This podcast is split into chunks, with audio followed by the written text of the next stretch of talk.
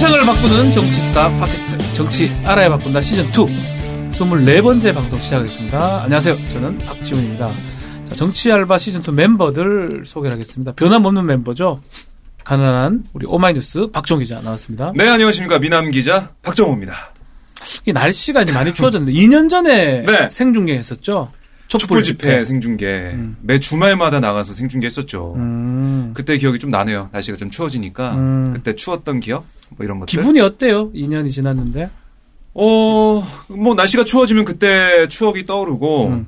음. 그 당시에 날씨가 추워가지고 시민들이 오시면 핫팩 이런 것 좀 많이 주셨어요. 어, 그리고 먹을 거, 어, 차, 그 초코, 그 파이 뭐 이런 거. 핫초커, 초코파이. 어, 예. 네. 과자 같은 걸 주고 가시고 제가 좀 볼 때는 약간 좀 예. 없어 보이는 그런 느낌 좀 나잖아요. 얼굴이 까매서. 우상호 같죠? 우상호. 그래서 저를 보면은 항상 먹을 걸 주시더라고요. 네. 네, 그랬던 기억이 있고 2년 지났는데 아직까지 적폐청산 뭐 이런 것들 좀 안 된 부분들이 많아가지고 음. 더 열심히 제가 뛰어야겠다. 음, 그리고 정치 알바도 열심히 해야겠다. 이런 정치하다가 생각을 하고 광고가 안 들어옵니다. 그렇죠? 더 열심히 하겠습니다. 자, 이 시대의 참 유튜브 크리에이터 정청래 원 나오셨습니다. 여러분 안녕하십니까. 이 시대 참 유튜브 크리에이터 네. 겸 이 시대 참 저술인 저술이 뭐죠? 정청래입니다. 책이 나왔어요. 아. 어? 그 책! 정세현, 정청래와 함께 오, 드디어. 평양 평양을 갑시다. 갑시다. 지금 교보, 예스24, 인터파크, 알라딘, 절찬 예약 판매 중. 예약 판매가 가능한 음, 상황이네요. 자, 구독자도 3만 명이 늘었다고 네네. 들었습니다. 3만 1,755명. 야, 일주일 사이에 팍 늘었네요. 네. 무슨 뭐 돈 씁니까? 그 유튜브도 돈 주고 늘릴 수 있어가지고. 뭐든 뭐 그- 아, 그런 거 전혀 안 하고. 당원 동원하고 뭐 이런 거 아닙니까? 그런 거 없고요. 그냥 하루에 두 편, 어떤 때는 세 사실 편. 솔직히 재미는 그렇게 없잖아요, 솔직히. 아니, 근데 아니, 본인이 손 따놓고 재미있다고 생각하시면 제가 물어봤어요. 그래서. 예. 여러분들은 도대체 3만 듣냐? 명씩이나 왜 듣냐? 왜 정청래 왜 보냐고. 음. TV에 와서 이게 보냐 했더니 중독성이 있대요. 어. 아. 그리고 저는 어떠한 내용도 미리 준비를 안 해요. 준비 좀 해와야 우리가 알찬데 그죠? 아. 그리고 댓글 보면서 묻고 대답하기도 하고 아, 실시간으로 네네 음. 정치 해설도 하고 노래도 하고 막 그래요 제가 한국 계십시오. 노래 안 해. 그러니까 보는 사람 입장에서는 살아 있다 이런 네. 느낌이 들겠네요. 그래서 아. 오늘 같은 경우는 예를 들면 이런 거예요. 아무 말 않고 책 광고하기. 그래서 가짜 책을 크게 만들었어요. 음. 네. 그거 들고 3분 30초간 아무 말도 안 해. 내 얼굴도 안 나와. 근데 누가 그걸 봅니까? 근데 봐요. 음. 실시간으로 300명씩 들어와서 막 봐. 진짜요? 그래서 너무 재밌다. 그 댓글을 보니까 손이 좀 떨린다. 음. 막 이런 이런 얘기도 그 있고. 미세한 걸 찾아내서 그렇지, 쓰는군요. 그렇지, 그렇지, 그렇지. 아, 그래서 막 모르겠다. 오늘은 그래서 유튜브 천재다. 어쩜 이런 아이디어를 낼 수 있냐. 그러니까요. 우리 미디어를 못 따라가겠다. 네. 그래서 저는 순간순간 생각날 때 그냥 그대로 해요. 음. 그리고 막 칼럼처럼 아나운서처럼 막 얘기하다가 여러분 잠시 광고 듣고 오겠습니다. 여러분 12월 1일 토요일 오후 3시 마포구청 대강당에서는 정세현 정청래와 함께 평양 갑시다. 출판 기념회가 열립니다. 네. 1부 사회 이동영 작가, 2부 사회 김호준 총수, 자, 자리 정리 박지훈 변호사. 자리 정리 박지훈. 네. 여러분 올라보고 말라보세요. 야. 그래 출판 기념회 말 나온 네, 광고를 김에 마치고 다시 뉴스를 시작하겠습니다. 혼자 북치고 장군 네. 하시는데 그 출판 기념회 12월 1일 말고도 네. 전국 순회를 한다면서요. 부산, 대전, 광주, 대구. 야, 주요 도시는 다 발레요. 어. 네네. 그래서 어 연말이 되면 이제 당원 송년회 같은 걸 하거든요. 지역위원회에서. 네. 네. 그래서 제가 특혜 를 주는 차원에서 제가 친한 지역위원장한테 특혜를 줬어요. 자, 부산 유연장은 누굽니까? 부산은 맞춰볼까요? 미키루쿠 미키루크. 사흘 네. 지역위원장 예. 대구는요?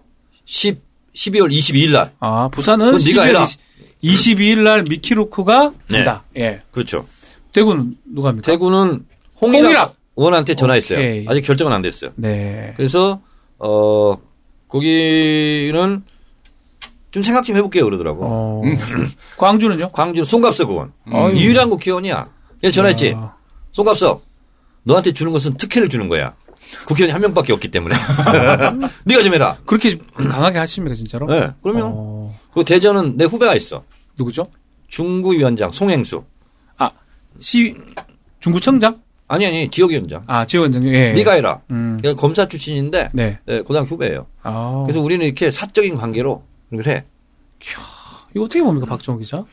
글쎄요, 대단히 이제 아이디어가 좋은 것 같아요. 이게 당원들이 모여서 송년회 할 수 있는 그런 프로그램 만드는 게 쉽지가 않은데, 뭐, 어? 좋죠. 거기서 책 팔고. 책도 팔고. 나는 별로지만 정세현 장관을 모시고 가겠다. 아, 자기들도 송년회 당원들 모을 계기가 되고 우린 또 가서 강연도 하고 책도 팔고 음, 네. 사인회도 하고. 어쨌든 우리 정청 내원하고 정세원 전 장관이 만든 그 책 평양 함께 가보자. 어허이. 제목을 틀려요. 평양 렛츠고 아. 가봅시다. 평양. 평양, 평양 갑시다. 갑시다. 예. 영문으로 번역하면 렛츠고 평양인데 예. 제가 오늘 유튜브 하다 보니까 미국 쪽의 어떤 분인 것 같아요. 네. 영문으로 번역해서 미국에도 좀 뿌려주세요. 그래서 예. 야. 그럴 시간이 없다. 그분들에게 한국말을 배워서 좀 읽도록 해라 이렇게.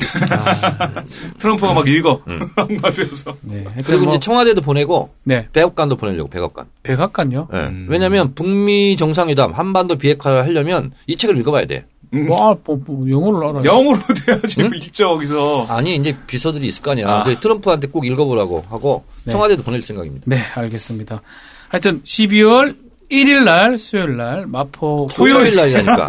아 지금 행사를 오타 방송하는 수정. 거야? 어타수전 토요일입니다. 1일 토요일 날 마포구청 대강당에서 정청내연 출판 기념회 있으니까 시간 뭐 아주 조- 출판 재밌을 것 같아요. 기념회에 못 예. 오실 분들은 두 가지 하나를 선택하세요. 음. 전국에 있는 대한민국 국민 여러분. 출판 기념회 오든가 예약 판매에 가서 예약을 하든가 둘 중에 하나는 해줘야지. 5천 개 팔리겠네요. 네. 네, 여기까지 근황 토크 들어봤고요. 오늘은 아주 중요한 분 모셨어요. 저희가 알바 초대석을 하고 있는데 지난 방송에서 저에게 특권을 하나 주세요. 네, 제가 소개할 수 어, 있는. 네. 권한. 그래서 지난 방송에서 이분을 모시고 싶었는데 저는 불가능하다고 생각했거든요. 야. 오셨습니다. 네. 제가 말씀드리겠습니다. 어, 이명박 전 대통령이 지금 동부구 추세가 있죠. 네. 어, 이명박 전 대통령의 구속의 결정적인 첫 단추를 깨신 분. 마씨발 다섯 때문에 들었다. 막 이런 생각하고 있습니다. 그렇습니다. 그리고 그거에 대해서 명확한 해설과 그리고 명징한 자료, 근거를 대면서 음.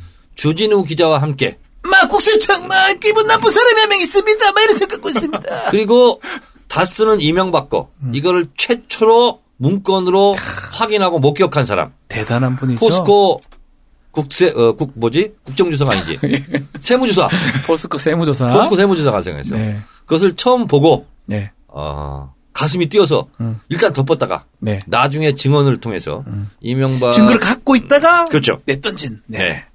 아, 이 시대 참 문제 제기자, 문제 제기자. 네. 네. 문재인 대통령과 함께 문재인 정부 성공을 위해서도 함께 어, 뛰고 있는 예, 예, 예. 네. 이 시대의 참 의인 의인. 아, 전 대구지방 국세청장 안원구 청장님 나오셨습니다. 어, 반갑습니다. 반갑습니다. 오래 기다리셨습니다. 소리. 지금 인상이 야, 이뭐 뭐 언제 시작될라노 그런 예, 마음이셨어요. 말씀하고 싶어가지고. 제가 여기에 들어와가지고 네. 예. 한 5분 동안 지금 계속 자, 거의 8분이 넘었습니다. 네. 방청객으로 있으셨어요. 가- 아, 그냥 듣고만 있어도 좋으네요. 그냥 기분이. 아, 근데 예. 너무 너무 고생 많이 하셨는데 요새는 뭐 하고 계시는지 궁금합니다. 그래서 근황이요. 뭐 지금도 역시 그 플란다스계라고 해서 예. 음. 다스 주식을 사는 모임의 그 이름을 그대로 따서 예. 다스 플란다스 플랜다스계라고 예. 네. 그 단체를 만들어서 지금 시민 운동을 하고 있죠. 와, 대단합니다. 아 근데 나 가- 생각하니까 갑자기 또 예. 열받네. 왜요? 아니 우리 집사람이 나하고 아무 상의도 없이 플란다스의 개를 있잖아요. 음. 네. 네. 샀어. 근데 10만 원 이렇게 산 게 아니야. 예. 네. 그러면요? 아, 뭐, 몇백만 원씩 샀더라고. 오! 어. 대주주가 되는 거예요, 혹시? 아, 그래서 나한테 맨날 돈 없다고, 자기 옷도 못 산다고, 그러면서, 야. 그걸 산 거야. 그래서 사모님 내가, 훌륭한 일 하셨네. 예, 물러라. 대단하시네요. 그때 못 물르겠대. 자기도 뭔가 의미 있는 일을 하겠다고.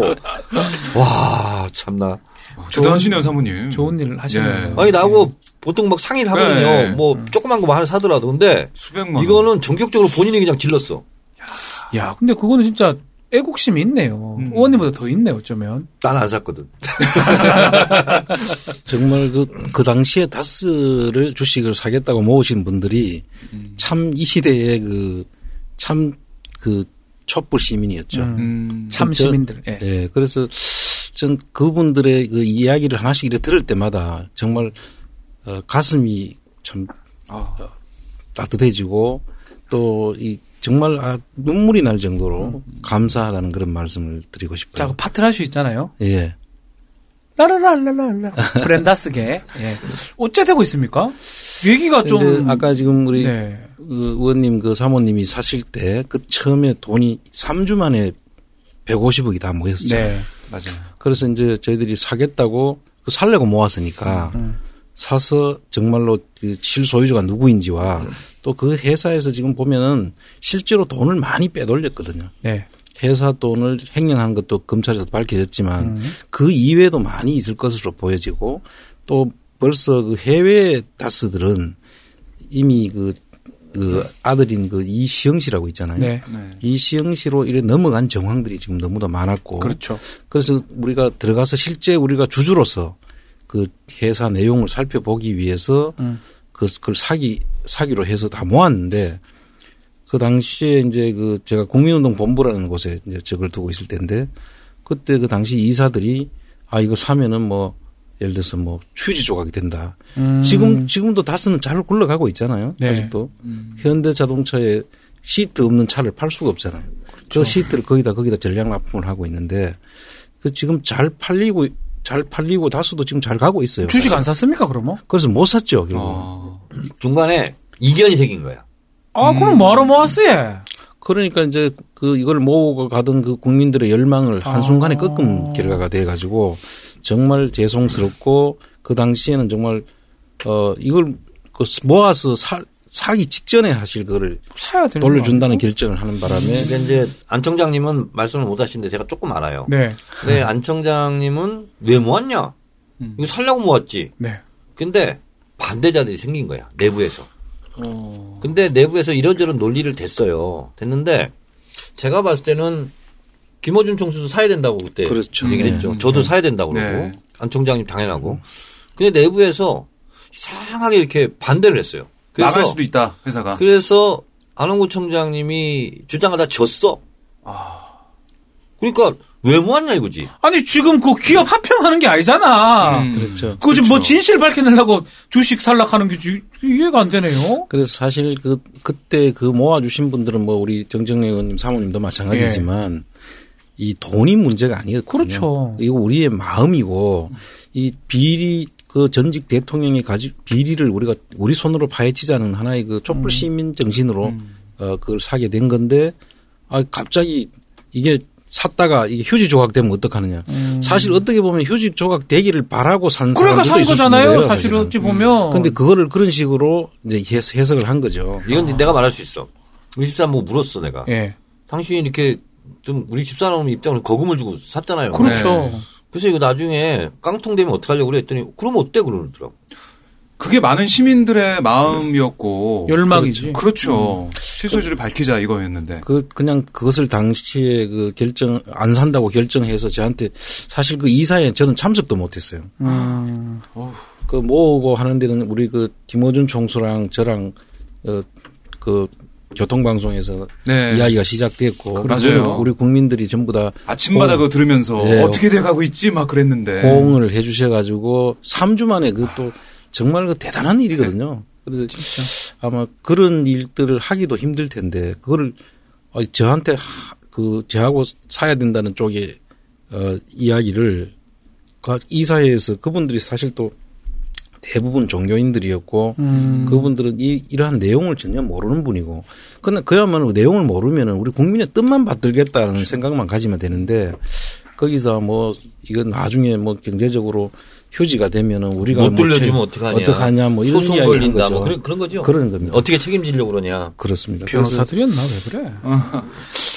아, 뭐 아쉽긴 네. 한데. 그래, 그래서 이제 그거를 일단 다 돌려주고 네. 저는 이제 같이 뜻을 같이 하는 했던 분들? 분들하고 같이 블렌다스 계를 음. 별도의 법인을 만들어서 아, 지금 그러셨구나. 예. 새로 모금을 했는데 네.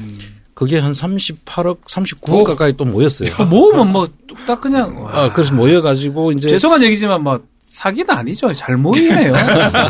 조이팔 느낌도 나고 막. 네. 아 이거 좀. 아, 변호사님 무슨 아니, 말씀이세요? 해봤어. 재미가 없어요. 해봤어. 왜? 죄송합니다, 총장님. 네. 그, 래서 그분들의 뜻이 이제 또 새로 이걸 해야 된다는 분들이 꽤 많으셔가지고 네. 아. 새로 했는데 그게 이제 요번엔 기재부의 그 기재부에서 그거를 네. 결정을 하지 않습니까? 그렇죠.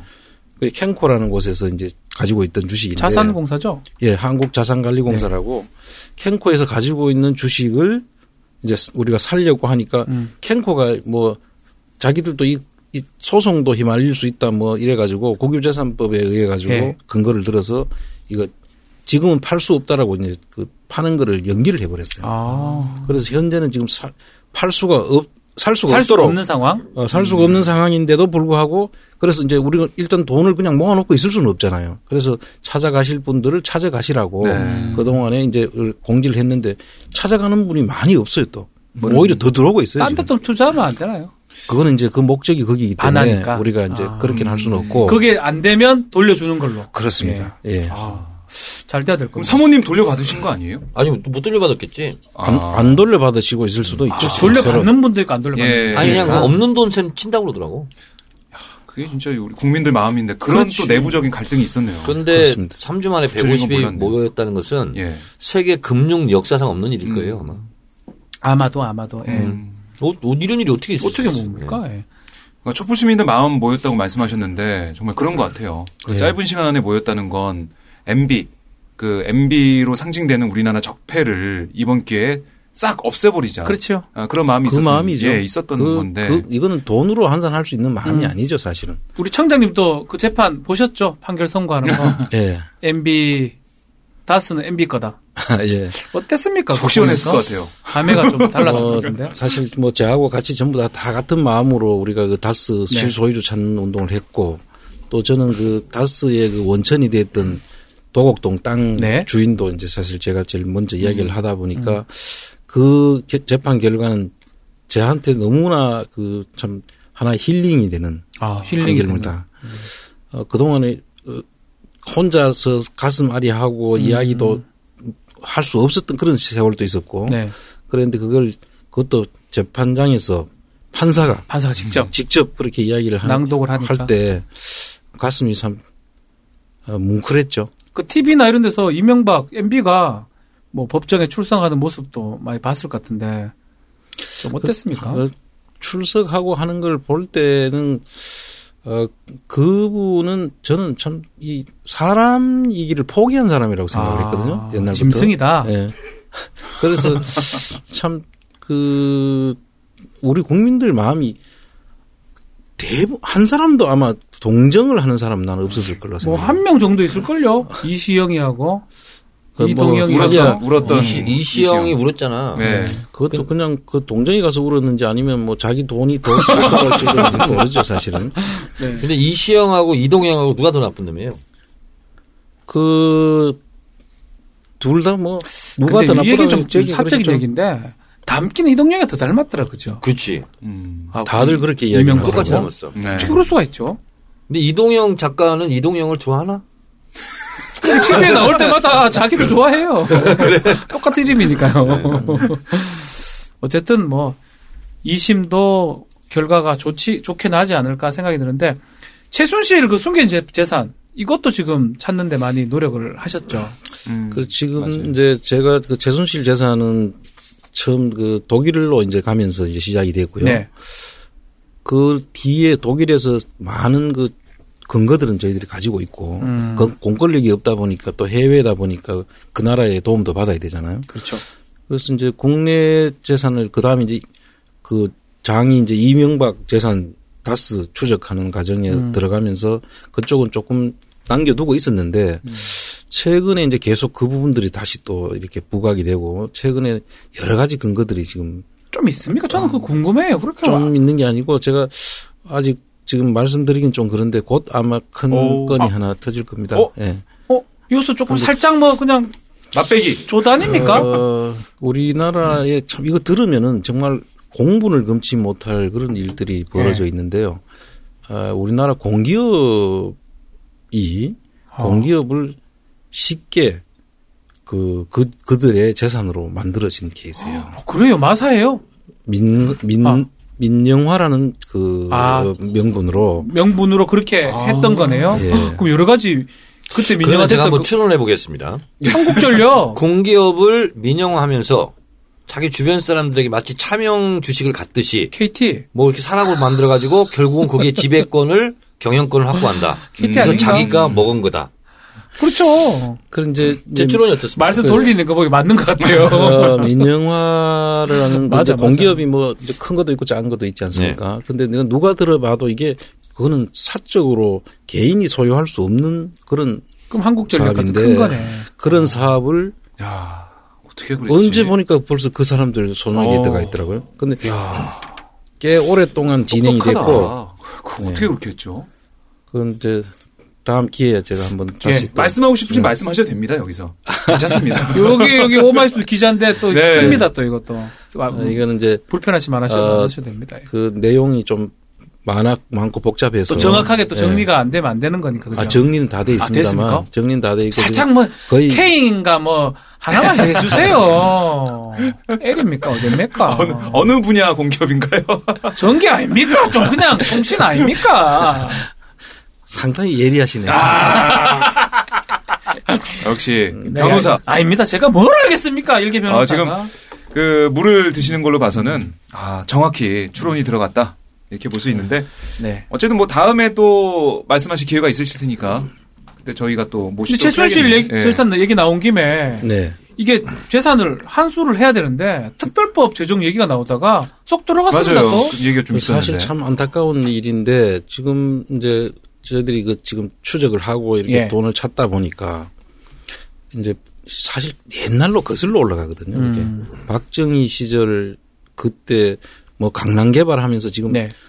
그 당시에 그 강남 개발하던 그 요지의 땅에 음, 박정희 시절에 그 내무부 장관을 몇 번이나 했던 사람의 그 이 기사가 음. 한 4, 5조 원대의 지금 땅을 보유하고 있어요. 내무부 장관의 기사요. 네 내무, 부 장관을 그 당시 내무부 장관을 네. 세 번이나 했던 사람. 오치성인가요? 그때 뭐 누군가 있겠죠. 박, 전- 박모 씨인데 예. 그분이 이 그분의 운전 기사 하던 분이 돈을 4, 야, 나 5조 그러면 네 내무부 장관 운전기사 할래요. 네. 행자부 장관. 근데 그때가 김부겸 운전 그때가 1970년이거든요. 아, 그러니까 지금 시, 한 50년 전이죠. 가능하나요? 옛날이네. 그래서 지금 이제 사실은 뭐 잘 아시겠지만 시효 취득이 지금 그렇죠. 된 끝, 거 끝난 아닙니까? 것 같은데. 그래서 이제 이게 특별법이 아니면 음. 그런 걸 지금 한수할 수가 없어요. 그렇죠. 근데 그 당시에 운전 기사이던 분이 지금 시가로 한 4, 5조 되는 땅을 어떻게 취득할 수 에이, 있었겠습니까? 뭐 이재용이도 뭐 몇십억 가지고 몇 조 만들었는데 뭐 이재용급이네. 아 그때 그 땅을 그대로 가지고 있어요. 아, 지금도. 그대로 갖고 있는데 그게 사고조가 예, 됐습니까? 4, 5조가 된 거죠. 땅값이 그만큼 올라갔고 그래서 지금 그 부분들은 사실 찾아서 한수를 해야 되는데 네. 음, 이게 특별법이 안 되고는 도저히 안 되잖아요. 지금 그렇죠. 재산 근데 몰수가 되니까요. 몰수가 되고 소급. 그런 것도 있고 지금 뭐 그 예를 들면 또 더 쉽게 이야기해서 그럼 그 땅은 가, 차명 아닐까요? 당연히 운전기사? 차명이었죠. 근데 아. 차명이 지금 이제 자기 재산으로 주장하고 살아도 아, 시효치들을 그렇죠. 예. 이제 법상으로 인정을 하니까 이야, 그래서 그 부분들은 특별법이 아니면은 못 그 찾죠. 못 찾죠. 예. 근데 그 당시에 이제 신군부가 들어서면서 네. 전국 전두환 정부 때 신군부가 들어서면서 그거를 국보위에 당시에 헌납을 했더라고요. 아. 헌납을 했는데 그 기록하고 맞춰 보면 지금도 아직도 그걸 우리 국가가 한수할 수 있는 그런 상태로 지금 아, 있을 잠깐만요. 거라고 보고 있습니다. 그 운전기사 땅의 일부분을 일부가 아니고 그 사람이 전부 다 그 사람 차명인이니까 아, 운전 기사가 무슨 그 땅을 취득할 수 있었겠습니까? 네. 등기부 등본을 만들 때 네. 이미 등그 소유권자를 차명으로 그 당시에 이제 해놨겠네요. 해놨던 그 것이고요. 신군부 가져갔으면 신군부 명의로 돼 있었겠네요. 네. 그렇게 이제 해야 되는데 신군부한테 그걸 헌납하겠다고 각서를 쓰고 써놓고 그분은 이름은 그대로 그, 그 운전기사 이름으로 했으니까 안 뺏겼죠. 야, 나 뭔 말인지 알겠다. 그때는 무섭다. 차명으로 하는 게 합법적이었나요? 네.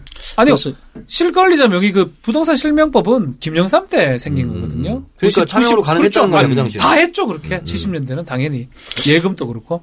그렇습니다. 그래서 그 부분들이랑 또 어, 예를 들면 지금 정수장학회 네. 영남대학 기독교 뭐 재단, 부사봅시다 좀 그거. 그 다음에 또 유경 재단이라고 있잖아요. 예, 유경재단. 이 3개 재단을 박근혜 전, 그, 박근혜 박근혜, 가면 씨. 됩니다. 예. 박근혜 예. 씨가 자기 그 가족들끼리 막 분쟁도 일어나고 서로 그, 죽이고 뭐 하고 하고 했지 않습니까? 사실 이 고- 공익법인들은 음.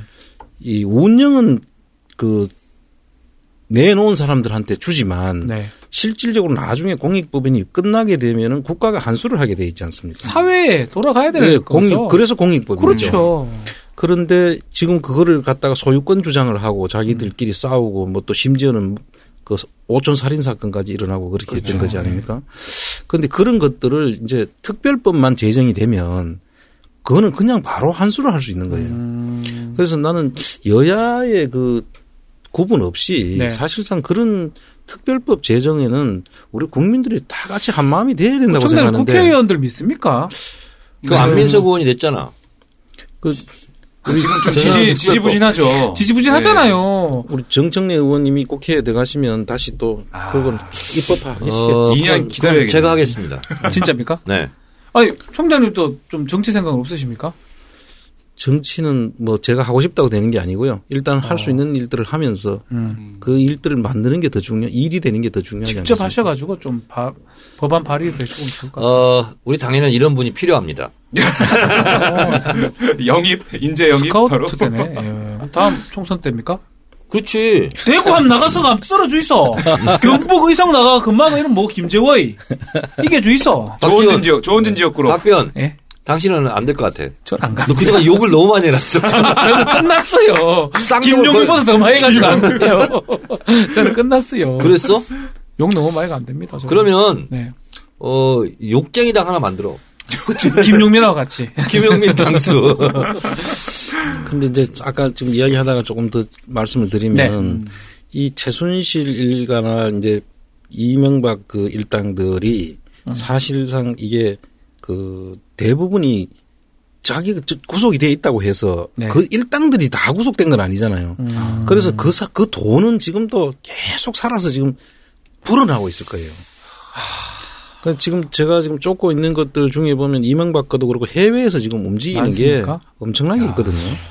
근데 지금 근데 지금 데 우리 지금 그래서 문재인 대통령께서 그 당시에 해외 재산 특별 한수단이라고 음. 만들어서 지금 어 검경 그다음 검찰 그다음 국세청 관세청 뭐 이런데 전부 다 다 모아가지고 그 해외 재산을 한수하라고 단을 만들어서 네. 출범을 했잖아요. 예. 근데 지금 뭐 하고 있는지 모르겠어요. 근데 한 번이라도 제가 이렇게 음. 성과를 못 떠들면 들었습니다. 와서 저한테 와서 소스라도 좀 듣고 갔으면 아, 좋겠는데 예. 보스. 한 번도 안 한 번도 안 와요. 한 번도 안 하고 오히려 이 이상하네. 오히려 저한테 오는 거를 겁내하는지 무서워하네요. 음. 어, 이 부분은 또 네. 안 청장님이 직접 말하기 어려우니까 네. 제가 말하겠습니다. 살짝만 맛만 보여드리겠습니다. 만만. 어, 노무현 대통령이 뭐 박연차한테 뭐 받았다 할 때 표적 세무조사를 했습니다. 소위 말하는 역외 탈세. 네. 그렇죠. 그래서 그 중에 박연차가 한 명이 들어있었어요. 그래서 그걸 조사한 사람. 조사한 사람이 이명박 때 출세가도로 달렸죠. 한상률인가? 누구죠? 아, 그, 그, 그, 그분 아니에요. 그렇죠? 아니고. 예. 그리고 그분이 현재 국세청장에서도 고위직을 맡고 있어요. 아 지금 네, 지금. 조사했던 네. 간부가 네. 아, 근데 하여튼 많이 고위직이에요. 많이 보여주기면 네, 청장인가요? 하여튼 뭐. 근데 안흥구청장은 알고 있어요, 다. 음. 저도 좀 알고는 있어요. 어. 그렇죠? 예, 우리 정 의원님하고는 이야기를 좀 나눴는데 네. 근데 지금 그게 국세청뿐만 아니라 비단 그 다른 부처도 이런 일을 해야 될 부처들이 네. 에 있는 그 중요 보직에 있는 사람들이 그 일을 해줘야 되잖아요. 그렇죠. 근데 그 사람들이 연루자야. 불편, 불편한 거예요. 아 그러니까 자기 검찰하고 자신들을 비슷하네. 자기 자기들이 그럼 어떻게 보야 해야 되 돼? 검찰도 마찬가지잖아요. 법원도 비슷하고요, 지금 예, 상황이. 다 마찬가지지 않습니까? 그러니까 대법원도 마찬가지예요, 지금. 김명수 대법원장은 하고 싶죠. 그렇죠 하고 싶죠. 사법농단. 예. 네. 근데 사법농단을 저질렀던 연루자거나 그 사람들과 친한 사람들이거나 이 아삼육들이 다 지금 간부들이에요. 다 고등법원장, 검, 음. 뭐 법원장, 고등부장들이거든요. 그러니까 자기 팔을 자기 스스로 못 잘라내는 거예요. 그렇죠. 그런 야. 거예요. 그게 법원만 그러겠어요? 국세청도 그렇다는 거네. 국세청도 그래요. 아. 근데 제가 안원구 총장을 좀 얘기하면서 보니까 검찰보다 예. 실제로 아. 음. 국세청이 더 많은 비리를 캐낼 수 있는 기관이에요. 어. 음. 사실 뭐 그 밖에서 국세청 세금 받는 곳이다 이렇게 해서 이제 그냥 뭐또 따로 잘 모르기도 하고 조직에 대해서 네. 국세청 우리 세금 뺏어가는 대로 나- 나빠요. 인식만 하죠 싫어요. 사실은. 무서워요. 근데 사실 우리 국세청 직원들은 상당히 우수한 직원들이 많습니다. 네. 제가 뭐 검찰, 경찰 또 상대해보고 국세청 직원들은 저 같이 근무를 했으니까 사실 국세청 직원들은 대단히 우수한 직원들이 많습니다. 그리고 이게 모든 그 일에는 돈과 여자 뭐 이렇게 개입 안 되는 일이 없잖아요 사건에. 네. 그럼 그 돈을 관리하고 하는 데가 물론 금감원도 있고 이- 뭐 있지만 국세청은 뭐 필수적으로 거기에 음. 이제 개입이 되게 돼 있고 사건의 중심에는 다 사실 국세청하고 관련 없는 데가 없잖아요. 그렇죠. 그래서 그 사건의 큰 사건들 뒤에는 다 국세청이 사실은 다 연결이 돼 있습니다. 그러면 국세청이 어느 기관보다 금융 정보, 계좌 추적 능력, 네. 그리고 돈 냄새 맡는 그 초 기능, 네. 촉 네. 이런 게 어느 기관보다도 발전해 있다는 거예요. 그렇습니다. 그렇겠죠. 예. 음. 그럼 국세청이 좀 나서서 이번 적폐청산이나 아끼했잖아 이런 아, 위에 재산을 사람이 해야 지금 되는데. 그- 지가 지금 꼴리에서 뭐 한다고 말귀를 뭐라는 보고요. 그럼 이- 아, 안성구 조용히 청장님이 하세요. 국세청장 뭐 합니까? 지방청장 하면 국세청장 안 됩니까? 여보세요. 청장이 됐으면 벌써 됐어야 돼요. 아니 그게 거꾸로 하면 안 돼. 어. 됐을 군번이죠. 그래서. 됐을 군번이라니까 네. 지금. 아 그리고 어, 안 되구나. 잘 나갔었어요. 잘 그리고- 나왔네요, 박. 아니 그 잘 나갔었는데 그런 말씀이십니까? 네. 나와 노무현 있기 때문에. 대통령 때 청와대도 계시고 예. 근데 이명 박근혜 때 표적이 된 거야. 음. 이명박 때문에 그래서 억울하게 구속도 됐었잖아. 구속요? 그럼 징역 살고 나왔어요. 아 죄송합니다. 예. 몰랐습니다. 징역 살고 나온 사람은 안청장하고 나하고 둘밖에 없네 여기. 당신들은 도대체 지금까지 뭐 인생을 어떻게 산 거야? 정가가 없어 죄송합니다. 열심히 살았어야 돼요. 예, 죄송합니다. 정가가 있어요. 정가 하나 정도 있어줘야 되는데. 아, 그건 몰랐고요. 하여튼, 근데, 국왕은 상관없이 다 뭐 사면 되고 복권 됐을 거 아닙니까? 그게 이제 사면 복권은 또, 또 앞으로? 다른, 다른 아, 거죠. 다른 문제고? 다른 문제고. 예. 근데 이게 한번 그렇게 이제 그 문제를 만들어 놓으면 음, 사면 복권 문제는 어 쭉 지금 지켜보시지만은 거의 뭐 어, 쉽진 어쨌든 않아요. 예, 쉽지 않죠. 쉽진 정치적인 문제도 음, 있고 그렇죠. 또 재심도 보니까 엄청나게 어렵게 돼 있더라고요. 말씀 재심이 되는 경우 거의 예. 없습니다. 예. 그래서 뭐 억울하지만 지금 음. 기회를 보고 있고요. 그 이제 그 그러한 것들은 이명박 정부 때 뭐 비단 저뿐만 아니라 음, 아마 당한 사람들이 한둘이 아니죠. 많죠. 예. 그런 저도 뭐 그런 다 많이 알고 사람들은 있는데. 어떤 의미에서는 그런 분들 이제 뭐 음. 사법농단이 지금 이야기가 되고 있는데 그 사법농단 속에 그 검사들이 그 했는 내용들도 사실 뭐 검찰 쪽도 이제 사개위가 뭐 지금 되고 있는지 모르겠는데 음. 그하고 또 사법농단자들 처벌하다 보면 아마 그런 이야기들도 다시 또 흘러나오지 않을까. 네. 그때 당시에 재갈 물리기 위해 가지고 그렇죠. 다 갖다 다른 것도 제 다른 죄로 그냥 갖다 묶었거든요. 음, 그러니까 지금 우리가 사법농단 그러면 재판거래만 얘기하잖아요. 그렇죠. 수사거래도 있는 거죠. 음. 검찰 내부에서. 음. 그래서 장자연 사건 있지 않습니까? 그 네. 장자연 리스트 최근에 한도 하나 네. 밝혀졌잖아요. YTN에 단독했는데 부장 검사가 직접 했대요. 네. 보통 나왔습니다. 밑에 지금. 검사가 직접 네. 수사를 하는데 부장 검사가 직접 조사하고 조서도 꾸미고. 그런 경우가 거의 없거든요, 네. 사실은. 근데 그 사람이 불려갔어. 특조단에. 음, 불려가지고 일부 시인한 게 음. 내부 검찰한테 부탁을 받았다. 청탁을 일부 받았다. 그러면서 뭐라고 했느냐. 어, 조 씨라고 있어요. 조 씨.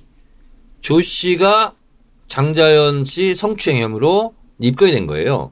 네. 근데 그 조 씨가 누구냐. 조선일보 출신이에요. 조기자?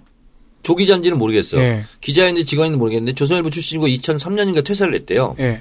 근데 그 조 씨의 부인이 아내가 검사한 검사. 거. 어, 예, 그 사람 맞죠. 예. 음. 그러니까 이건 수사거래지. 그렇죠. 수사거래죠. 네. 다 잡아놔야 됩니다. 근데 이게 검찰 법원뿐만 아니라 국세청 내부에도 있을 개연성이 많아. 내가 봤을 때. 있겠죠. 조사거래. 이 국세청 문제는 우리 국민들께서 시청 그 청취자들께 잘 몰랐던 그런 부분인 것 같아요. 그러니까 좀 꼼꼼하게 어. 네. 국세청까지 보시면 좋을 것 이렇게 같아요. 됐구나. 그래서 이제 저, 저도 약간 제 그 책 소개를 잠깐 하면 아, 하십시오. 어, 아, 광고 다 예, 됐습니다. 정의로운가라는 제 책을 한번 낸 적이 있습니다. 국세청은 혹시 아, 구형식- 정의인가? 기자하고 같이 어, 성배랑 했죠. 예, 저 오마이뉴스 예, 선배. 고개, 고영식 기자가 묻고 제가 답하는 네. 형식으로 음. 그 책을 보시면은 이 국세청이 음. 이 사회에서 미치는 영향이라든지 사회적 현상에 얼마나 어 많은 그 영향을 미치는지 음. 그런 부분도 이제 있죠. 네. 당연히. 그 국세청은 정, 정의로운가? 책은 제가 솔직히 말씀드리는데 아, 그림도 하나도 없네요. 아, 그렇습니까? 근데 그렇죠. 책을 안, 아, 책을 안 너무 담- 보셔가지고. 아니 예, 너무 아, 박지훈 변호사는 담백하다. 그 저기 보시면은 아쉬워요. 이제 그림만 보세요. 예. 음. 공익법인 뭐 제- 공익재단 사용 설명서인가요? 아. 제가 그 제- 제목을 그렇게 붙여놨는데 이게 사실 재벌들이나 이런 사람들이 이 공익법인을 어떻게 이용하는지 음. 또 청계재단 이런 거 말하시는 거죠? 청계재단 뭐 삼, 성재단이나뭐 무슨 각 아산재단 이 비단 재벌뿐만 아니라 좀 재력이 좀 있다고 하는 사람도 음. 다 만드는 거죠. 그래서 이제 뭐 세금 세금 세금 안 내고 도피죠. 재산 그렇습니다. 숨기고 뭐 이런 거. 자, 이 재벌 얘기가 나온 김에 요거는 짚어보려고 저희가 모셨거든요. 삼바. 예. 삼바, 삼바, 삼바, 삼바. 삼성 바이오 로직스. 네. 지금 증선이 결정 나왔는데 어떻게 보십니까? 잘했다고 봅니까? 사실 저것도 어떻게 보면은 우리 국민들의 여론의 승리다 저는 그렇게 보고요. 정말 어려운 일들이 지금 이루어지고 있는 거라고 저는 생각합니다. 실제 저기도 아까 우리가 이야기했던 것과 똑같은데 삼성 어 아, 삼성 삼- 바이오로직스의 문제를 건강원이 처음에 문제가 없다고 해서 상장시켜 줬던 거 아닙니까? 음. 그랬는데 거래소와 그 당시에 지금 이야기를 들어보면 이제 분식 회계는 물론이고 네. 그 분식 회계를 상장을 목적으로 한 거 아니겠습니까? 음, 상장을 하기 위해서 거래소에서 규정을 바꿉니다. 네. 그 원래 결손이 나는 법인들은 상장을 할 수가 안뭐 없지 되죠. 않습니까? 엄청난 그러니까 결손이 이제 분식을 해가지고 평가 이익만 이익 그냥 난 네. 예. 바꿔가지고 이익이 난 것처럼 이렇게 정리를 하고 음. 몇 조가 난 것처럼. 뭐? 예, 네. 그러고 이제 그 몇 년 전 결손은 어쩔 수 없으니까 음. 그 결손을 있는 거는 안 되는데 그걸 또 규정을 바꿔가지고 바꿔가지고. 결손이 나더라도 자산 규모가 얼마가 되면 할 수 있다 괜찮다. 이런 식으로 해가지고 어. 상장을 시켜주고 그러고 난 다음에 또 그 그 그 하기 위해서는 증권 회사의 그 평가 음. 단들이 다 있어가지고 얼마쯤 될 것이라고 막 평가를 해가지고 네. 상장을 시키잖아요. 그럼 국민들은 아무도 모르는 개미들은 몰랐습니다. 정말 네. 사기를 당하는 거죠 이게. 네. 네. 지금 제 친구도 이 주식을 사가지고요. 원래 그 BMW 살려고 돈 모았는데 여기다 투자를 했대요. 지금 돈이 묶여가지고 난리가 났어요. 그러니까 이런 개미들이 8만 명이라는 거잖아요. 그렇죠. 그렇죠. 이 개인 투자자들 피해 보상 배상 받을 수 있을까요?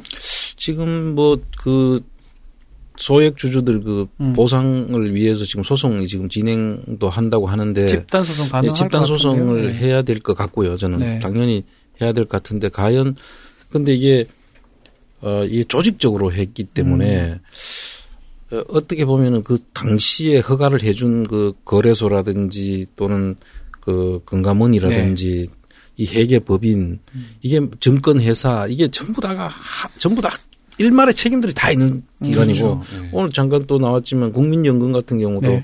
또 거기에 또 샀다는 거 아닙니까 오늘 이야기를 들어보면 예. 그러니 이게 나라가 정말 어떻게 보면 정말 제대로 된 정신이 아닌 거죠 어. 제대로 정신을 가지고 있는 사람들이 별로 없는 것 같아요 한둘이 메서도 막았을 거 아닙니까? 네. 그렇죠 근데 다 똑같이 그냥 휩쓸려 가니까 그러니까 국민연금 삼성 바이오로직스 그 매수한 거는 네. 문재인 정부 들어서 한 거예요. 그렇잖아요? 그렇습니다 그렇죠. 어째 이런 일이 또 있을 수 있는지. 이해가 안 지금 됩니다. 뭐 그 기금운용본부장이 지금 뭐 없는 틈을 타서 그 잡- 그렇게 했다고 간- 하는데 옛날에 잡히다 갔나요? 지금 공석이잖아. 공석이니까 음, 그래서 그거를 그 왜 그렇게 살 수 있도록 했는지 정말 이건 어, 디 가서 어떻게 이야기를 해야 그러니까 될지를 모를 뭐 정도예요. 황당해가지고. 그러니까 당황스러워요. 저는. 사실. 그런 이 누구는 중심을 잡는 사람들이 좀 있어야 되는데 맞습니다. 그러니까 지금 우리가 흔히 하는 말로 예. 대통령 하나만 바뀌었다.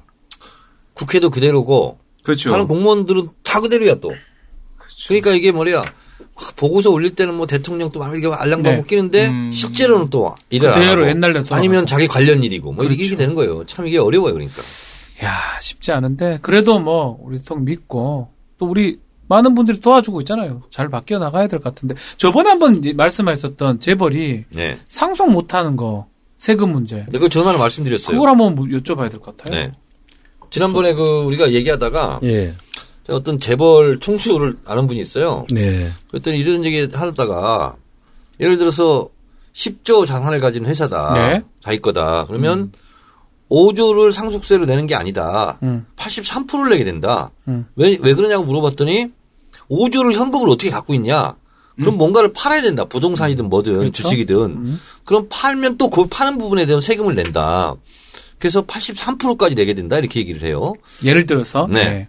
근데 이게 이게 맞는 팩트예요. 그러니까 상속세가 뭐 한 38, 40 몇 퍼센트 아니요. 상속세가 지금 50%까지 아, 가죠. 그래 올라갔습니까? 30억 이상의 상속세면 네. 50%가 되죠. 그 상속세를 내기 위해서 또 그- 다시 매매해 가지고 도- 그 돈이 현금으로 양도소득세. 내야 되는 게 예. 이제 세금인데 만약에 못 내게 되면 네. 은 물건을 물품 물납이 안 되면 안 되면 그렇죠. 또 그 물건을 팔아야 되잖아요. 네.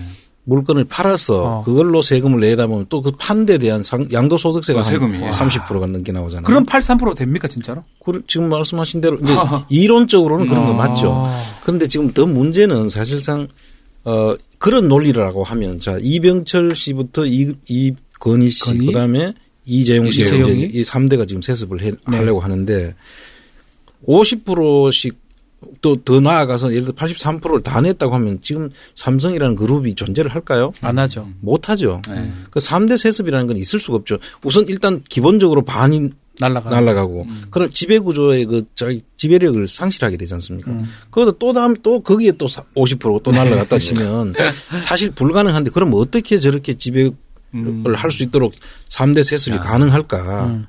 그거는 사실 3대 세습이 된다는 이야기는 편법이 그만큼 같다는 아. 이야기고 그 대표적인 사례가 삼성바이오로직스죠. 에버랜드 전환사채 그다음 삼성 바 맞죠? 에버랜드 전환사채 문제도 에버랜드가 결과적으로 그때는 이제 전환사채 문제를 가지고 네. 이제 상- 승계를 시도했고요. 음. 그 지금 에버랜드도 근데 전환 사채라는 게 뭡니까? 음. 전환사채를 사- 가지고 있다 주식으로 바꿀 수 있는 거죠. 음. 그러니까 사채가 우리 그 일반 시중 사채가 아니고 음. 회사 채권, 음. 채무 이건데 그걸 나중에 쉽게 11학회가 전환이 가능한 거예요. 음. 나중에 주식화 될 주식으로. 수 있는 거. 음. 그래서 그걸 전환 사채라고 합니다. 이거 뭐 용어 설명이네. 좀 자세하게 지식을 가지고 한번 상의 그 고가심 제가 그렇게 오늘 초대하면서 주름을 잡습니까? 고가 얘기하면 부정부로 되지. 나가라. 고가 얘기 딱 하고 마는 거죠. 네. 그래, 그래서 이제 이 기본적으로는 재벌들이라는 사람들이 아까 말씀하신 그분이 이제 몇 대 재벌인지는 모르겠지만 모르겠는데 네. 창업자예요. 음. 창업자인 경우에는 그런 걱정도 하시겠죠. 네.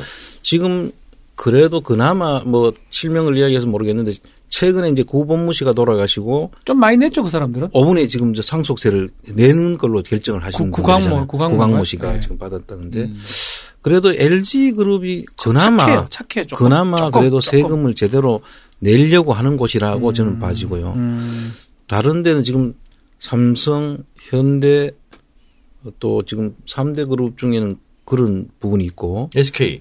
SK는 SK 도- 음. 지금 두 2대째 내려왔지만 지금 아직 그 최종원, 거기는 최종현. 원래는 그 형한테 받았던 거잖아요. 예. 최, 최종 맞나? 현씨는 예. 최종건 씨로부터 받은 예. 걸로 알고 있는데 거기서 이제 그 아들로 이제 내려오는 과정인데 재태원이. 그 상속세를 다 사실 내고 나면 우리나라 재벌이 사실 그대로 해체되죠? 유지, 유지되기가 힘든 구조인데 그런데 지금 어디 해체된 데가 있습니까? 오히려 더 아, 커지고 그럼 있는데. 총장님 입장에서는, 총장님이 이제 이병철이에요. 예. 닮으신 것 같은데. 농담이고요. 머리가 이렇게. 누가 실지 모르겠네요. 예. 네, 실할지. 죄송합니다. 그렇게 하면 그걸 자식들한테 그렇게 나눠주고 싶나요? 그 많은 돈을? 아유 인지상정이죠. 네. 아니 나는 내라면 예. 아니 먹고 살 거만 주면 안 되나? 돈보다는 내가 봤을 때는 경영권 같아. 그렇죠. 내가 창업한 회사. 아 쥐가 하면 뭐 잘 됩니까? 똑똑한 사람이어야지. 근데 지금 외국하고 우리하고 지금 이 경영에 대한 개념이 좀 다른 것 같아요. 네. 외국에는 그 회사라는 개념을 우리는 말만 법인이지 인격, 인격을 달리해서 법인을 만들어 놓지만 음. 실질적인 자기 개인 소유물로 지 거잖아요. 생각하는 맞아요, 거예요. 맞아요. 내 거라고 생각하죠. 그게 이제 외국은 그렇지 않거든요. 음. 그래서 우리는 비상장 주식을 가지 비상장된 법인 같은 경우에는 51%를 가지면 전부 자기 거잖아요. 그럴까요? 49%를 가져도 실질적으로 아무 소용이 없어요, 사실. 그 경영권 행사를 하느냐 못하느냐이거든요. 네. 그러니까 결국은 그게 자기 51%를 가짐으로써 자기가 오로지 할 수 있는 권한을 가지는 거, 그게 경영권인데 그 경영권을 가지느냐 못 가지느냐가 지금 우리나라 사람들은 거기에 모든 것이 집중돼 있지 외국은 그렇지 않거든요. 지분별로 자기 지, 회사가 잘 크면은 그 지분에 대한 내 그 수익이 아, 돌아오는 거다 그러니까요. 이런 개념을 하고 그거를 잘 키울 수 있는 전문 음. 경영. 전문 경영인한테 그걸 맡기거든요. 이재용보다 잘할 수 있는 사람이 많아요. 많죠. 저는 그렇죠. 그 말씀을 네. 드리고 싶어요. 누구라도 경영을 잘할 수 있는 사람이 그냥 CEO가 돼가지고 경영을 하면 되는 거거든. 꼭 맞습니다. 예. 자기 자식이 잘한다는 그게 왜 예. 회사에도 필요합니까? 아, 좋은 그러면 거고 네, 나라에도 질문으로 좋은 건데. 돌아가죠. 상속세를 원리 원칙대로 내면 한 80% 가까이 낸다. 그렇죠. 뭐 이건 그러니까. 좀 개선 여지는 좀 있네. 있나 싶은데요. 그 이제 상속세라는 게 사실은 평소에 우리가 내는 세금에 예를 들어 이제 서른 여러 가지가 있지만 우리가 이제 통설로서 보는 게 뭐냐면 상속세는 살아 생전에 소득으로 네. 세금을 내야 되잖아요. 그 세금에서 내다 보면 빠지는 것도 많죠. 근데 그게 모여가지고 죽기 전에 모- 모인 재산이 남았는데 물론 세금 다 냈다면은 네. 이중과세 문제가 되는 거고 그 안 내는 부분에 대해서 그를 보완하는 장치로서의 세금이거든요. 상속세라는 개념이. 네. 근데 그 상속세를 어 이제 어 어떤 나라에서는 상속세를 많이 받으면은 경제 활동에서 그 경쟁력이 떨어질 수도 있잖아요. 음. 그래, 그래 옛날에 우리 재벌이 탄생한 과정을 보면은 세금을 줄여줄 뭐 줄여주고 이래 가지고 이제 재벌들이 국가에서 사실 키워주는 뭐 거 밀어준 거죠. 아닙니까? 네. 이것도 상속세도 다 세금을 걷어버리면 그 자식이 그 회사를 받을 때 이미 상당히 많은 부분이 이제 줄고 받으니까 해외 경쟁력에서는 떨어질 수 있- 있는 부분들이 음. 그 있다는 부분은 그런 난 부분. 이해가 잘 안 돼요. 그게 맞나요? 우리 아, 청장님 제일 잘 아실 것 같아요. 실제로 이제 그 뭐 우리 내부에서만 보면 그렇지 음. 않지만은 어, 국제적 그런 경쟁을 해야 될 때는 아무래도 좀 규모의 경제가 작용을 하죠. 음. 그런 그런 측면은 없진 않는데 네. 그렇게 했으면 이제 그, 그렇게 했다는 것은 결국 우리 국가가 도와주거나 우리 국민들이 애국심에 의해 가지고 국산품을 사주고 뭐 이렇게 그렇죠. 네. 해서 키워주고 부가세도 뭐 영세율 적용해 가지고 환급도 해주고 이렇게 하지 않습니까? 그렇죠. 그렇게 해서 도와줬으면 자기들만이 노력으로 된 게 아니잖아요. 그렇죠. 그럼 사회적 책임을 느껴야 되거든요. 음. 아, 근데 재벌들이 어디 그런가요? 우리가 잘했고 우리가 내가 다 가졌으니까 아, 갑질이 나고 막. 그 갑질하고 골목 상권이나 뭐 그렇죠. 잡아먹고 네. 이제 이런 폐단들이 생기니까 이거를 이제 재벌들한테 어도 적정하게 해서 어 그걸 국가로 한수해서 국가가 그 그런 걸 나눠줄 수 있게 음. 하자는 게 그게 사- 세금의 그게 지지 세금 아니겠습니까? 문제죠. 세금 지지 음, 아닙니까? 예. 그런데 이제 어 재벌들 입장에서 보면 뭐 아까 이야기했듯이 내 건데. 83% 예를 들어서 낸다는 그들의 논리겠죠. 그 저는 뭐 그거에 동의하지 않고요. 실제로 83% 내는 사람이 있습니까? 아까 이야기했듯이 다 공익 공익재단. 공익재단을 그래, 그거 만듭니다. 만들어가 세금 안 내려고. 다 그러면 만들잖아요. 공익재단을 대표 기술을 우리가 써서. 잠깐 살펴보면요. 네. 공익재단에서 우리가 자기가 기, 기, 기, 기금을 내놔가지고 공익 만듭니다. 음. 만들고 나면 자기 자식한테 그 공익재단 이사장을 맡기죠. 그렇죠. 이사장을 맡기면 그, 그 사람은 돈, 세금 한 푼도 안 내고 내고. 그대로 이사장으로서 나중에 그게 해체가 될 때는 국가로 환수가 되지만 네.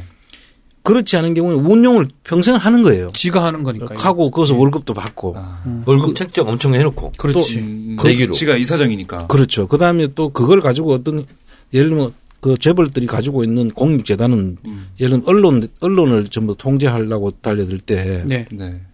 공익법인에서 언론 장학생들, 장, 언론, 또 혹시 받으셨는지 모르겠는데 이 기자분들한테 오마이뉴스는 몇, 그, 뭐, 못 봤습니다. 못 봤습니다. 예, 못 봤습니다. 셋도 없습니다. 해외 예. 전부 다 그 교육 보내고 연수. 연수, 뭐 연수 보내고 다 맞아요. 하지 연수 그런 않습니까? 게 있더라고요. 예. 네. 그게 이제 그렇게 하면서 친 언론을 자기 아. 장학생을 자, 만드는 장학생을 거죠. 만드는 거예요. 그런 식으로 하면서 그게 사실은 그렇게 하라고 만든 건 아니잖아요. 그렇죠. 순수하게 예를 들면 한다면 모르는데 그런 식으로 할 수 있도록 하면서 결국은 그 회사 이익을 위해서 사용하잖아요. 그러면 그건 공익법인이 아니죠. 음. 우리가 통상 말하는 장학법 장학재단이라고 이 공익법인의 대표적인 건데 네. 청계재단도 장학재단이라고 하지 않습니까? 네. 근데 이게 장학재단도 순수하게 불특정 다수인한테 이익이 돌아가야 되거든요. 음. 불특정 다수한테 이익이 돌아가야 그게 공익이죠. 그렇죠. 그런데 이 장학재단은 우리가 잘 살펴보시면 다 특정한 집단의 이익에 속한 사람들만 줍니다. 음. 예를 들면 경우의 장학재단. 그러면 경찰 경찰 경- 출신들만 예. 자녀한테만 주는 거예요. 음. 그러면 이거는 공익이 아니죠. 네. 다 열어야지. 음. 맞네요. 예. 그럼 어떤 특정한 뭐 예를 들어 특정한 집단한테만 주도록 장학재단을 만들어가 지금 운영하면서 그 공익법인들을 하고 음. 그거 나가면 세금 빼주거든요. 네. 아예 세금 없이 재단을 만들 수 있도록 공익이니까. 해주잖아요. 예. 공익이니까. 공익 쓴다라고 말은 아, 하지만 목적이 다른 데 쓰여지는 거예요. 청장님인데 갑자기 제가 생각났는데 제가 안행이 할 때 무슨 공제, 무슨 공제 네. 기관마다 다 있어요. 그게 웬만하면. 그렇습니다. 근데 공제회도 비리가 좀 많이 있더라고. 아, 예, 공제회는 이제 재단하고는 다른데요. 일단 공제회라는 거는 그 집단들의 그 이익을 취하기 위해서 그 자금을 만드는 하나의 그러니까요. 기구죠. 네. 그래서 이제 그거는 어, 공제회를 운영하면서 네. 많은 뭐 비리가 있다는 이야기를 많이 듣고 음. 있습니다. 그러니까요. 그건 이제 비리가 재- 재단하고는 많죠. 조금 다른 좀 개념이지만. 다른 건데 예. 하여튼 기관마다 공제비가 그렇게 많아요. 음. 음. 뭐 군인 공제, 뭐 다이차 교원 예, 공제. 음. 교원 공제, 공무원 공제, 지방 공무원 공제 네. 다뭐 이런 있어요. 식으로 다 그리고 그러니까 있죠. 거기에 돈이 엄청 많아요. 아유 몰래 있죠 돈이. 음. 그래요 뭐 여러 가지 얘기를 해봤는데 이래 재벌들 막 막을 수 있는 방법은 적법한 방법은 세금이네요. 보니까 그 세금하고 이제 그 우리 사회적 감시망 또 그다음에 네. 그 재벌에 속하는 사람들의 음. 그 도덕성에 우리가 좀 믿습니까 그거를? 절대 못 믿죠. 네. 근데 그러니까 하소연하는 거죠. 그래서 봐야 되고 저는 이런 생각이 들어요. LG 자꾸 예를 들어 LG는 좀 나쁘게 생각하지 않는데 삼성 저렴가 개털리고 아 죄송합니다 저렴하죠. 그걸 보니까 그래도 내려고 노력하는 거 아닌가 세금. 그건 좀 긍정적이라고 생각이 음, 들어요. 사회적 감시망이 그렇습니다. 예. 작동을 하니까 재벌들이 삥땅 못 치고 다 내는 거거든요. 그렇습니다. 예. 어. 네. 전 바람직한 모습이 아닌가. 대한항공 저지랄 하는 것도 우리가 다 보고 있잖아요. 앞으로는 저지랄 못 할 거란 말이에요. 그럼 이제 점점 이제 우리 국민들이 깨어 있다 네. 보면 저런 일들도 이제 줄어들게 돼 있죠. 한, 하는데도 이제 이거 혹시나 문제가 되지 않을까 이렇게 그렇죠. 주저하게 되고 네. 그러니까 점점 줄 수밖에 없도록 그렇게 해서라도 우리 사회가 발전을 해야죠. 세금만 법대로 다 내면 저는 아무 문제 없다 생각이 들어요. 그래서 뭐 잘 유지되면 재벌하든 뭘 하든 지 하고 싶으면 하라 그러고 안 내는 게 문제 아닙니까? 아, 그렇습니다. 그리고 음. 편법 쓰고 음. 실제로 이제 건전하게 이제 그 기업을 이어 가업을 이어가기 위해서 하는 경우에는 가업 공제를 또 해주거든요. 아. 그거는 이제 아주 작은 데입니다 작은 데 주로 중소기업들이고 네. 또 업력이 좀 뭐 10년 넘어야 되고 해줘도 됩니다. 거기는. 그 매출액이 뭐 한 네. 3천억 정도 돼야 되고 그래서 아, 그러니까 그거는 뭐 상관없는데 그러니까 무슨 대장간을 내가 그래요. 이 아버지 같은 걸 인수했다. 여기 좀 세금 혜택이 있습니까 그러면? 그렇죠. 그게 뭐 대장간. 가업 공제 혜택도 있고 같이 또 살면 뭐 요즘 빵집도 공동세금. 많이 그 가업 그 이어봤던데. 그러니까 일본처럼 그런 거 좀 필요하지 않을까 싶어요. 빵집. 네. 뭐 일본은 그게 대부분이죠. 그리고 우리도 우리도 이제 그런 부분들은 뭐 장단점이 있겠지만 일단 가업을 이어가겠다고 하는 경우에는 이제 음. 그 혜택을. 해- 그 중소기업들은 이제 성장할 수 있는 기회를 줘야 되니까 음. 그런 건좀 많은 지원을 해줘서 좀 세금도 줄여주고 네. 그런 건 괜찮은데 지금 아까 말씀드린 대로 이 목적 외로 이 정말 공 포장은 이렇게 하고 실질적으로는 음. 네. 돈 빼고 이런 일들은 막아야 된다는 진짜 거죠. 이거는 그만 막으면 이번 삼성 바이오로직스 사태나 음. 뭐이 최순실 문제나 MB 문제 이걸 보면서 국민들이 이제 아실 것 같아요. 어, 어떤 게 잘못됐고 어떻게 해야 우리 사회가 깨끗해지는지. 아마 요번 일들이 사실 좋은 교, 네. 교훈들을 맞습니다. 준 거는 사실일 네. 것 저는 같습니다. 음. 제 친구가 지금 삼성 바이오 들어가 있지만은 상장 폐지된다고 저는 생각해요. 그 제 그러니까 친구는 당장 미안하지만. 폐지되는 게 원래는 맞는데 그러니까 8만 아, 명의 참. 피해자가 뭐 생길 수도 있지만은 또 다른 500만 명의 주식 투자자가 볼 때 아, 저런 건 안 되겠구나 이런 우리 걸 알 수 있잖아요. 사회에 만연하고 있는 그 대마 불사 네. 네. 그러니까 이게 불법적이고 그 한 것이라도 우리 경제에 너무 큰 영향을 미치기 그러니까요. 때문에 우리가 주저하고 음. 그뭐 어쩔 수 없지 않느냐 이렇게 이제 하는데 사실 저는 그게 참 잘못된 죽여야 생각이다. 된다. 한 번이라도 제대로 정리하게 음. 되면 일단은 그게 없어지거든요. 근데 다들 아 삼성이니까 음. 네. 삼성이 정말 그 상장 폐지 되겠어? 음. 그- 그렇게 이제 생각들을 하는 건데 이 문제는 내용과 사- 아주 심각하거든요, 사실은. 그렇죠. 그냥 단순한 회계 분식이니까 회계 분식 회계라는 뭐 그야말로 장부를 좀 손 좀 네. 봤다는 거 아닙니까? 이 뭐 그냥 분칠했다는 분칠했다는 건데 거니까. 그 장부를 좀 손 좀 받는 거 가지고 뭐 회사 회사를 상장을 폐지를 시켜 그 그건 안, 가- 아닐 거라고 이렇게 생각하는데 이 내용을 들여다보면 이 회사가 한 3천억 정도 되는 회사인데 지금 시총이 한참 갔을 때 30조가 돼 있거든요. 그러니까 이거 말이 안 되죠. 3천억 가지고 네. 30조까지. 그게 이제 백, 뻥튀기, 백, 뻥튀기를 백, 진짜 백. 대단하게 권태기를 했네. 음. 엄청나게 한 예. 음. 거죠. 실제 들어간 자본금은 3천억인데 그게 시총에서 개미들이 달려들어가 네. 사고 나면서 이게 가치가 30조가 됐다. 그 이익들은 누가 취했는지 그 아, 사이에 그렇죠. 그런 걸 따져보면 이런 어떤 허황된 그 정말 열심히 일하고 열심히 노력해서 얻는 수확이 아니라 저런 식으로 뻥튀기 해가지고 그냥 참 개미들의 그 피땀 어린 음. 돈들을 저렇게 가져가는 건 정말 철저하게 저는 그 해야 된다. 막아야 되고 또 어, 문제가 생기면은 그 사람들한테 이 개미들한테 무슨 죄가 있습니까? 그 사람들은 그렇죠. 단지 예, 그- 그렇죠. 그렇긴 하죠. 좀 뭐 욕심은 좀 있었지만 네. 어쨌든 간에 그, 그 투자해서 뭐 좀 회사가 잘 되면 배당이라도 얻을까 했는데 잘못된 정보를 가지고 저렇게 현혹을 했으니까 그 사람들한테 대해서는 어 저는 좀 보상도 하고 손해배상이라든지 손해배상을 해야 네, 된다고 생각합니다. 손해배상을 어떻게 할 수 있을까요? 그러니까 삼성 바이오, 바이오로직스는 제가 봐도 저건 상장 폐지를 할 수밖에 없는 건데 음. 제가 봤을 때는 또 구제해를 해줄 것 같아. 예. 만약에 폐지를 했다. 그럼 여기 피해를 보고 있는 개미 군단들은 어떻게 보상을 할 수 있을까요? 저 이제 삼성이 책임을 통감한다면 자기들이 그 사- 자사주로 매입을 한다든지 그렇게 해서 어 정말 기업가들의 그 어쨌든 간에 그런 판단으로 인해 가지고 손해를 그만큼 발생시켰다면은 그 그렇죠. 예. 자기들의 책임을, 책임을, 예. 통감하고 그거를 뭐 매집을 해준다든지 그렇게 해서 그 손실을 최소화시킨 노력을 안 한다면은 우리나라 기업이라고 할 수가 없죠. 그걸 아니면 믿고 따랐던 거기 사람들한테. 피해를 본 사람한테는 삼성전자 주식을 이재용 걸 좀 나눠줘. 어? 그럼 되겠네. 굿 아이디어. 예.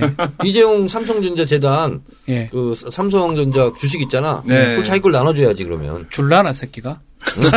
예. 딱 따져 비율을 따져가지고 그러니까 저도 상패가 되겠나 조금 의구심은 있는데 정말 우리나라 잘 될라 그러면 한번 이번 차에 상패도 한번 되는 것도 아 좀 고려해 봐야 되겠다. 생각이 아니 드네요. 은행도 망한다는 것을 보여줬잖아. 음. 그렇죠. 은행도 아니 망했잖아요. 그때 예. 그건 뭐 예. 성장 폐지도 있을 수 있다는 걸 보여줘야 돼요. 음, 네. 자, 우리 안홍구 총장님 참 좋은 얘기 많이 들은 것 어우, 같아요. 뭐 오늘 지식이 막 뿜뿜뿜 막 나오는 그런 느낌이 들어요. 저는 많이 배운 것 같아서 어땠습니까?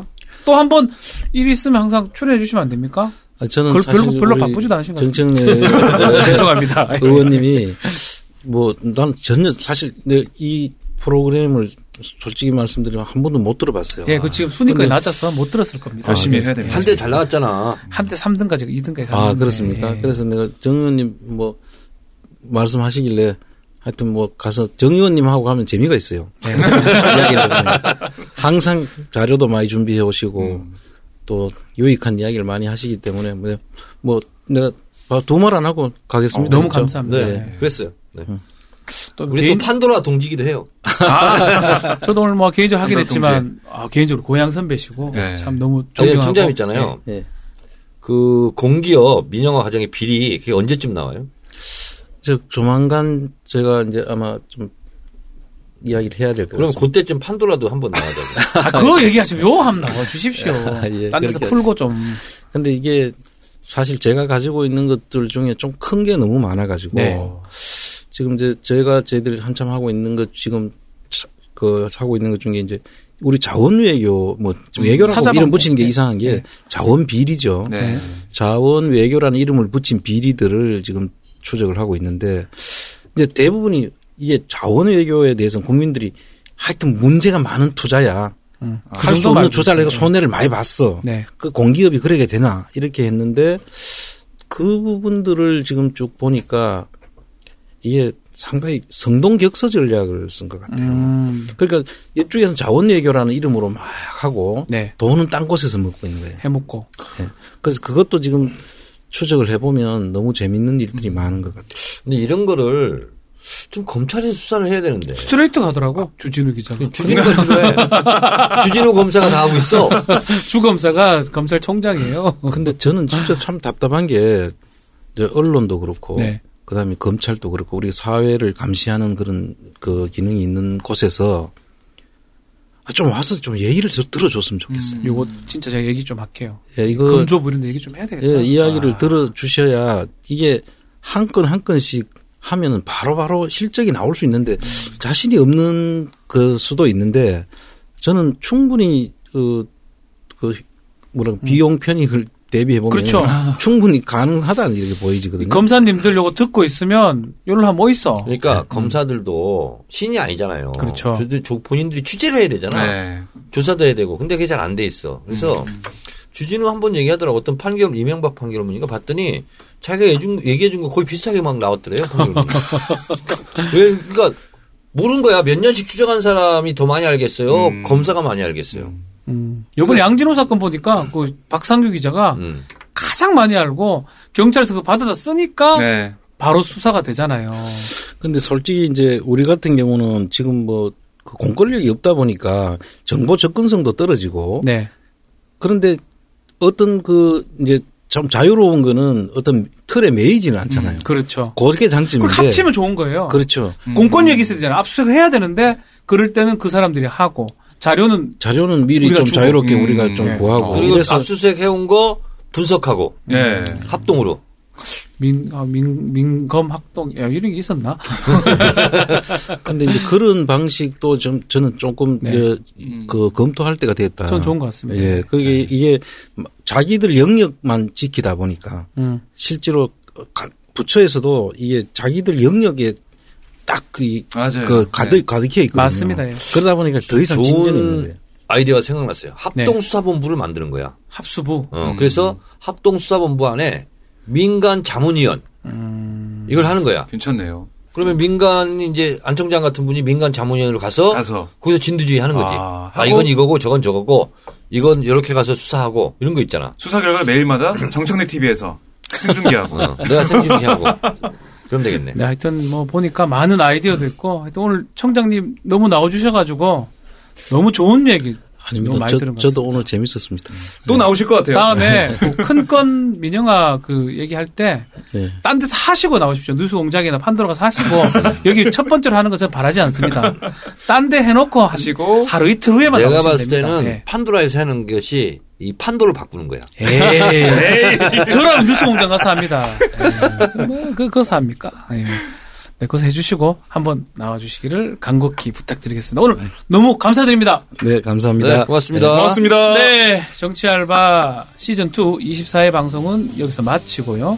잠시 후 25회 방송으로 돌아오겠습니다. 감사합니다.